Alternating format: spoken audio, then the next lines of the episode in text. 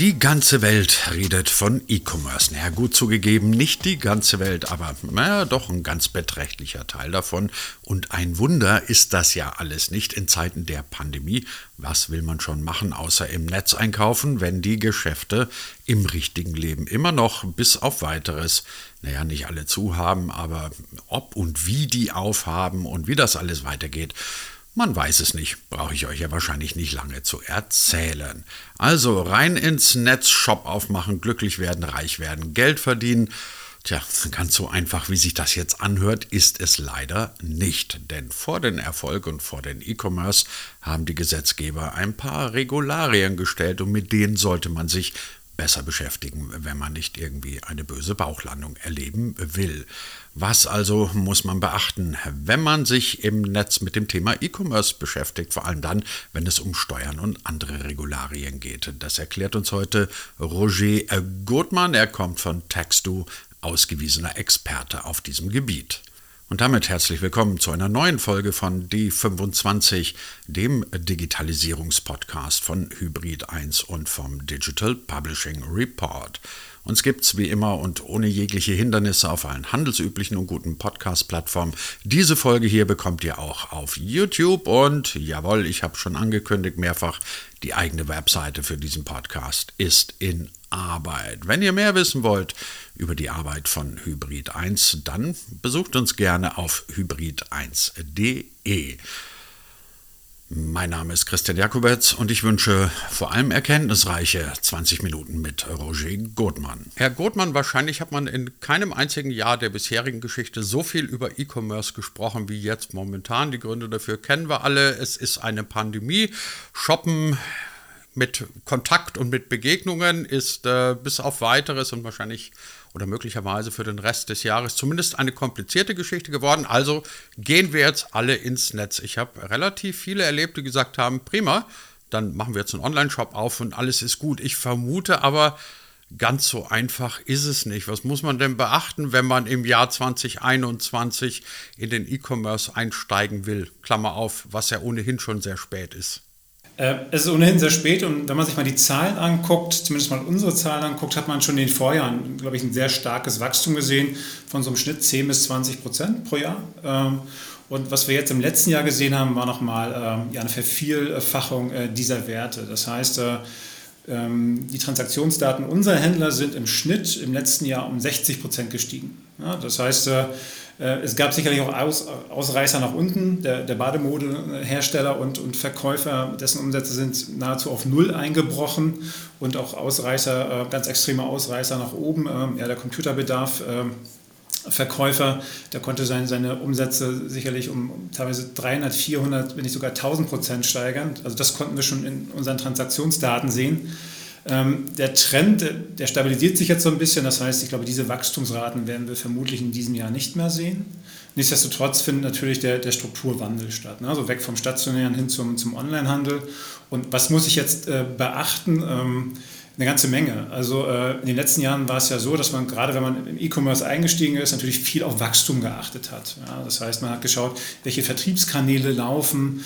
Äh, da sind natürlich die Marktplätze ganz weit vorne. Also wenn wir mal wieder in unsere Daten schauen, dann ist es so, dass ungefähr 70 Prozent des Onlinehandels über die großen Marktplätze Amazon, eBay, Zalando etc. läuft und nur der, der kleinere Teil eben über Webshops. Ähm, auch da findet jetzt äh, so langsam so ein kleines Umdenken wieder statt, weil viele Online-Händler doch sagen, ich will mich so ein bisschen diversifizieren, so ein bisschen weniger abhängig gerade von, von Amazon machen und setzen dann so auf agile äh, Systeme wie eben Shopify. Und äh, die große Herausforderung ist jetzt, ähm, dieses Wachstum auch irgendwie rechtssicher abzubilden. Und da ist natürlich das Thema Umsatzsteuer ganz, ganz relevant. Ähm, und die Herausforderung ist äh, quasi, kann man auf, auf mehreren Ebenen sehen. Gerade wenn ich jetzt über verschiedenste Kanäle verkaufe, sei es jetzt Webshop oder sei es jetzt eben Marktplätze, ähm, muss ich natürlich sicherstellen, dass ich diese Daten noch irgendwie aggregieren kann und dann auch sicher äh, rechtlich bewerten kann. Und äh, der Onlinehandel selber, auch die großen Marktplätze legen ja großen Wert darauf, möglichst viel Reichweite zu erzeugen. Das liegt natürlich in der Natur der Sache der, der Marktplätze. Je mehr Reichweite sein Händler hat, desto mehr Vermittlungsprovision. Also das ist das ist äh, quasi das Naturgesetz dahinter. Und äh, ähm, die Herausforderung gerade jetzt im Jahre 2021 ist, wenn ich jetzt grenzüberschreitend meine Produkte verkaufe, was ich eben auf den Marktplätzen kaum, kaum unterbinden kann, ähm, dann komme ich schnell zur Frage, wie führe ich denn meine Umsatzsteuer ab? Das ist ja eigentlich so die wichtigste Steuer eigentlich für jeden Unternehmer und für einen Online-Händler sowieso. Äh, und warum ist die Frage so wichtig? Weil wenn ich jetzt grenzüberschreitend verkaufe, nehmen wir mal an, jetzt bestellt ein Endverbraucher aus Frankreich äh, bei mir ein Produkt und ich schicke es nach Frankreich, dann ist die Wahrscheinlichkeit mittlerweile sehr, sehr groß, dass die Umsatzsteuer dafür nicht mehr in Deutschland anfällt, also entweder unsere 19 oder, oder 7 Prozent, sondern eben die französische Umsatzsteuer. Und das führt eben dazu, ähm, dass ich zum einen natürlich wissen muss, welche Steuersätze fallen jetzt in den verschiedensten Mitgliedstaaten an. Und da gibt es eine ganze Bandbreite. Wir in Deutschland sind hier noch relativ gut aufgestellt mit unseren 19 und unseren 7 Prozent. Andere Mitgliedstaaten haben noch viel, viel mehr Steuersätze. Ähm, da fängt das ganze Thema schon an.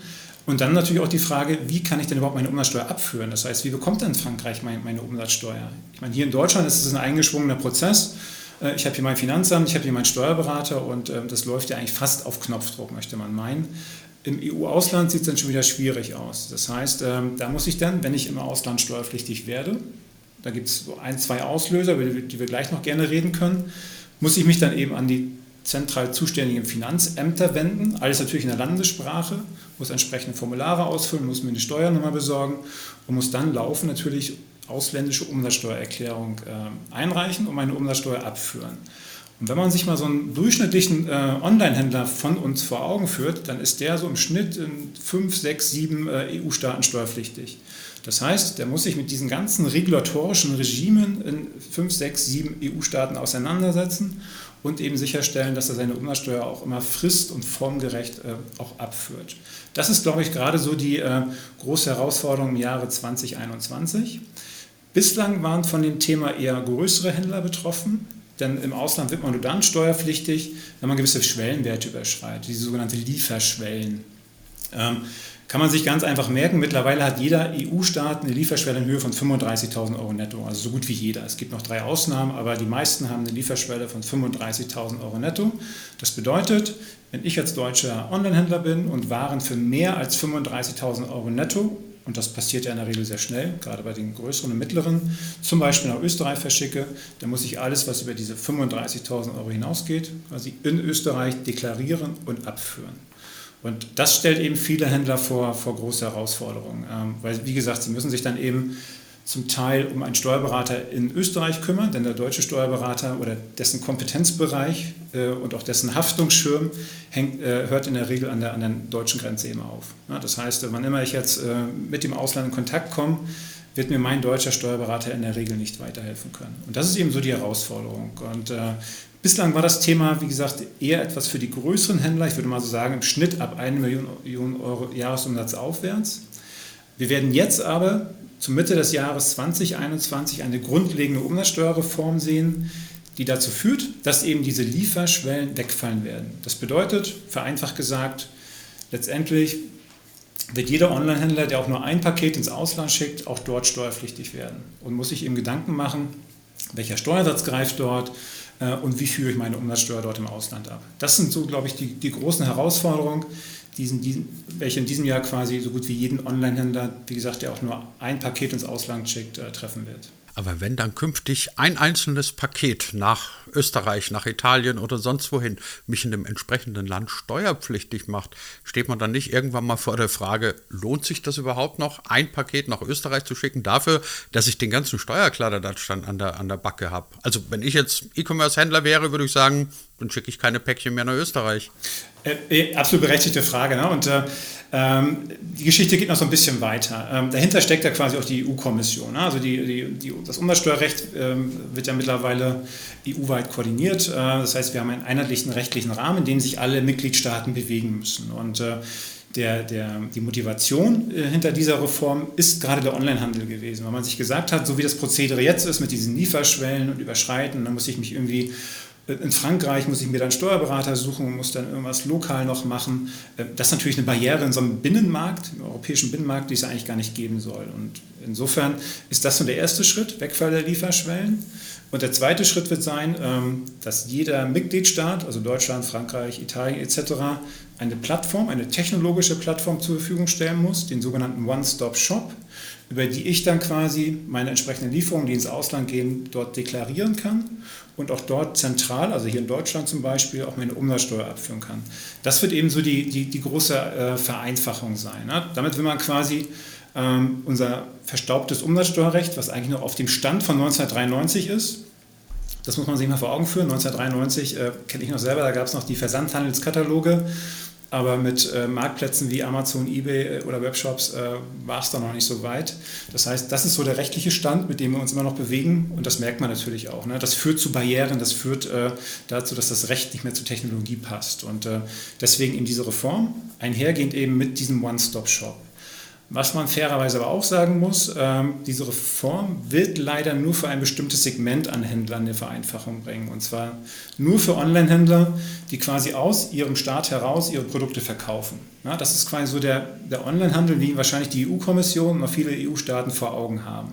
Ich habe ja einen Händler, der hat ein Zentrallager und der verschickt jetzt weltweit oder grenzüberschreitend seine Produkte.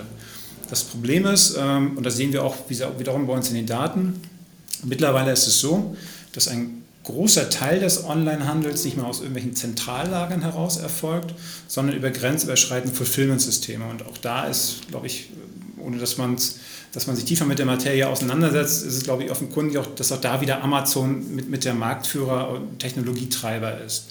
Das bedeutet, äh, wann immer ich bei Amazon was bestelle und vielleicht in, äh, in, Frankreich sitze als Endverbraucher, ist die Wahrscheinlichkeit sehr groß, auch wenn ein deutscher Händler hinter diesem, diesem Produkt steht, dass die Ware aus dem französischen Amazon-Lager kommt.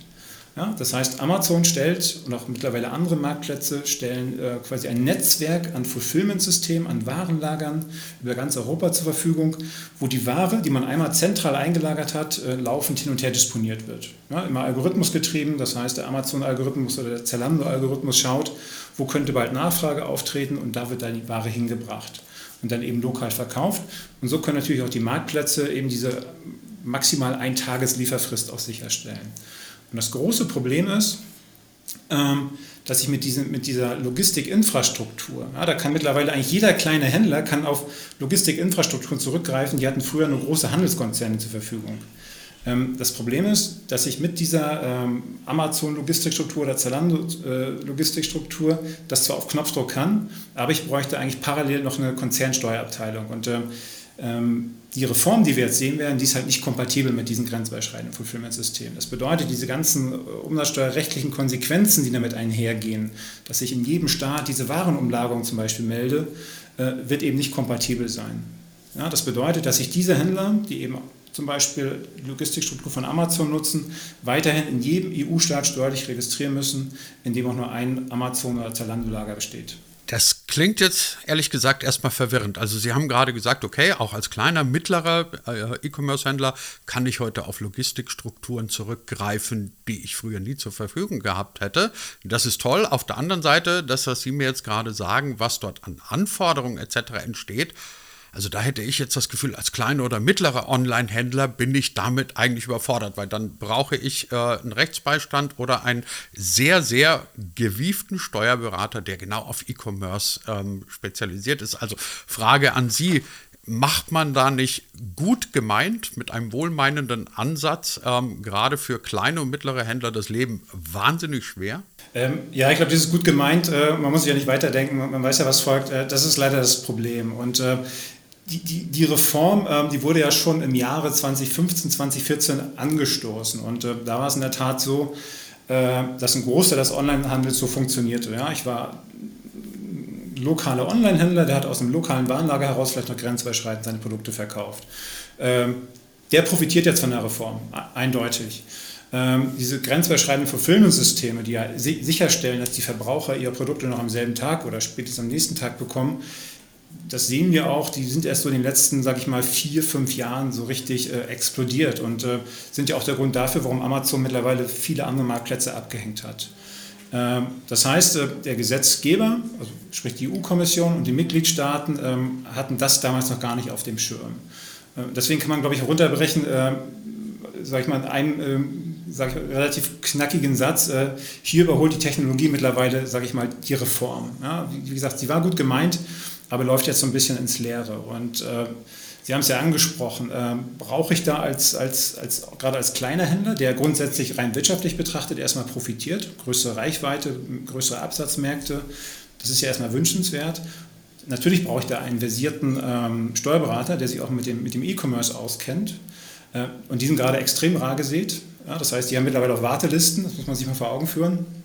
Ähm, das große Problem ist aber auch, ähm, dass die natürlich auch wiederum ähm, nur in Deutschland beraten dürfen. Ähm, das bedeutet, wenn ich jetzt äh, eben so ein Fulfillment Center von Amazon in Frankreich verwende, muss ich mich auch mit dem französischen Umsatzsteuerrecht auseinandersetzen, mit dem französischen Verfahrensrecht. Äh, und bei mir als deutscher Steuerberater hört meine Haftung an der Grenze auf. Und wenn ich jetzt nicht über ein eigenes europaweites Netzwerk verfüge, bin ich da auch als, als, als, sehr versierter Steuerberater letztendlich aufgeschmissen. Das bedeutet, ähm, wenn ich als Händler diese Reichweite nutzen will, um die man mittlerweile ja kaum noch drum herum kommt, weil die Margen im, im äh, Handel ja derzeit stark sinken, jeder strömt ja an den Onlinehandel und je mehr Marktteilnehmer, desto geringer die Marge, das ist ja auch, auch ein Naturgesetz, ein volkswirtschaftliches, äh, brauche ich natürlich mehr Reichweite. Und äh, das heißt, ich komme um diese Strukturen, diese Fulfillment-Strukturen kaum noch drum herum und muss dann natürlich auch irgendwie eine Lösung haben, indem ich auch meinen Steuerberater damit einbinde. Sie haben gerade das Dilemma angesprochen, dass die Technologie die Gesetzgebung regelmäßig überholt. Es ist ja vermutlich auch nicht damit zu rechnen, dass sich an diesem Grunddilemma in den nächsten Jahren noch was ändern wird. Also Technologie wird im Gegenteil vermutlich immer schneller, die Rahmenbedingungen ändern sich auch immer in einem schnelleren äh, Tempo. Kann man aus diesem Dilemma überhaupt entkommen, dass man Gesetze gar nicht mehr so schnell anpassen kann, wie sich die Rahmenbedingungen ändern? Ja, ich glaube, das, das ist eine Frage, die ähm, die, die, die, treibt mich auch persönlich schon, schon, schon seit Jahren um. Und wenn man sich überlegt, so die Vorlaufzeit für eine so grundlegende Reform, ne, wie, ich, wie ich sie gerade versucht habe zu reißen, die ja wahnsinnig abstrakt ist. Die Vorlaufzeit für so eine grundlegende Reform, die beträgt sechs, sieben Jahre. Äh, denn die Herausforderung gerade im Umsatzsteuerbereich ist, dass alle Mitgliedstaaten einstimmig zustimmen müssen. Das heißt, äh, es gibt wahnsinnig lange Konsultationen, Abstimmungen, Kompromisse etc.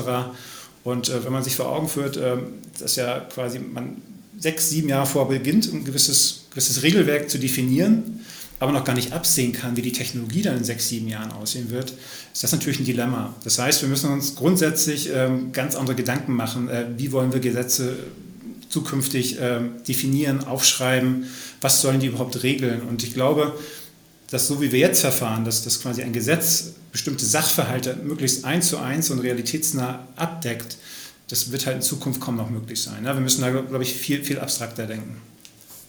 Ist das ein grundsätzliches, ähm, ich sage mal, Mentalitätsproblem, das wir in Deutschland, auch in Europa haben? Weil mein, ich habe immer den Eindruck, wenn es dann, wenn man dann in die USA guckt, dann werden solche Dinge viel flexibler, vielleicht auch ein Stück weit pragmatischer gehandhabt. Bei uns hat das wahnsinnig lange Vorlaufzeiten, man macht das alles sehr gründlich und das ist wahrscheinlich dann auch aus juristischer Sicht alles picobello aber man ist immer ein bisschen spät dran, während ich immer den Eindruck habe, der amerikanische Pragmatismus sagt, jetzt macht erstmal und dann werden wir vernünftige Lösungen finden. Ist es nur mein Eindruck oder müssen wir ganz generell, wenn es um digitale Wirtschaft geht, einfach schneller und flexibler werden und gelegentlich auch mal, also ich sage es jetzt bewusst überspitzt, fünf gerade sein lassen und sagen, komm, die passenden Regeln finden wir dann schon noch? Ähm, ja, ich glaube, der, der, der, Vergleich gerade zu den USA, der hinkt in der Tat so ein bisschen. Äh, das wirkt auf den ersten Blick oft so, äh, gebe ich, geb ich fairerweise zu. Wenn man mal genauer hinschaut, äh, dann ist das Pendant zur, zur europäischen Umsatzsteuer ja die Sales Tax in den USA. Und äh, da haben wir einen noch viel, viel größeren Flickenteppich als, als in äh, Europa. Ja? Das heißt, äh, ähm, puncto Sales Tax kann, kann jeder Bundesstaat, sogar jeder County definieren, äh, wie, wie hoch die ausfällt. Äh, das bedeutet, äh, wenn ich jetzt Online-Händler bin und irgendwo starten wollen würde, würde ich immer erstmal in Europa starten und nicht in den USA, weil da die Herausforderungen noch, noch deutlich höher sind. Ähm, darüber hinaus äh, zur Frage, ähm, wie muss der Gesetzgeber künftig ja, solche Reformvorhaben angehen? Ähm, ich glaube, man kommt nicht mehr drum herum, einfach auch die Technologieseite zukünftig mit an den Tisch zu holen. Äh, das, das wird, sich, wird sich kaum noch vermeiden lassen. Also was wir jetzt sehen ist, wir laufen der Technologie hinterher und das, das kann eben nicht funktionieren, weil wir eben aufgrund der Gesetzgebungsverfahren so einen wahnsinnig langen Vorlauf haben. Ähm, deswegen muss dieses schöne abstrakte Wort Gesetzesfolgenabschätzung muss einen viel stärkeren Fokus zukünftig auf, auf Technologie haben. Dann lassen Sie uns doch mal noch einen kleinen letzten Blick in die Zukunft werfen. Angenommen, da hat uns jetzt jemand 20 Minuten zugehört, hat gelernt, die Sache ist komplex, bleibt komplex, ist in einer gut gemeinten Reform leider nicht einfacher geworden. Was denken Sie, in welcher Bedeutung oder was kommt auf E-Commerce in den nächsten drei, vier, fünf Jahren zu? Also ich glaube, man kann sich einig sein, die Bedeutung wird weiter wachsen. Ähm, dass es nicht an den Grenzen aufhört, ist, glaube ich, auch klar.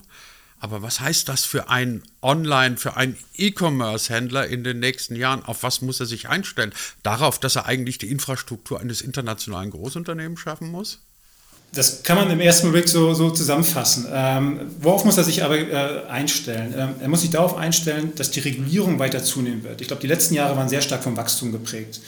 Äh, ich habe vor kurzem mal den, den äh, Spruch gehört, äh, die letzten Jahre im E-Commerce waren eher Wild West und jetzt fängt das Zeitalter der Compliance, der Regulierung an. Das sieht man sehr stark. Ich meine, was wir jetzt zum Beispiel in 2019 gesehen haben, ist die sogenannte Marktplatzhaftung. Das heißt, man hat jetzt äh, die großen Player, Amazon, eBay, Zalando, viel stärker mit in die Pflicht genommen. Denn es gab ja das Problem, oder es gibt es ja auch immer noch, dass gerade so Händler aus Drittstaaten, die ja für den deutschen, für den europäischen Fiskus gar nicht greifbar sind, es mit ihren Umsatzsteuerpflichten nicht mehr ganz so hundertprozentig genommen haben. Und äh, diese Unternehmen waren, waren, wie gesagt, für den europäischen Fiskus nicht greifbar. Deswegen hat man gesagt, okay, dann nehmen wir eben im zweiten Schritt die Marktplätze mit in die Pflicht. Und das führte sehr schnell dazu, dass Amazon und Co. gesagt haben, liebe Händler aus Drittstaaten, aber auch liebe europäische Händler, ab sofort dürft ihr eure Produkte nur noch bei uns verkaufen, wenn ihr uns beweisen könnt, dass ihr compliant seid, also dass ihr steuerlich registriert seid und dass ihr auch laufend eure Umsatzsteuererklärung abgeht.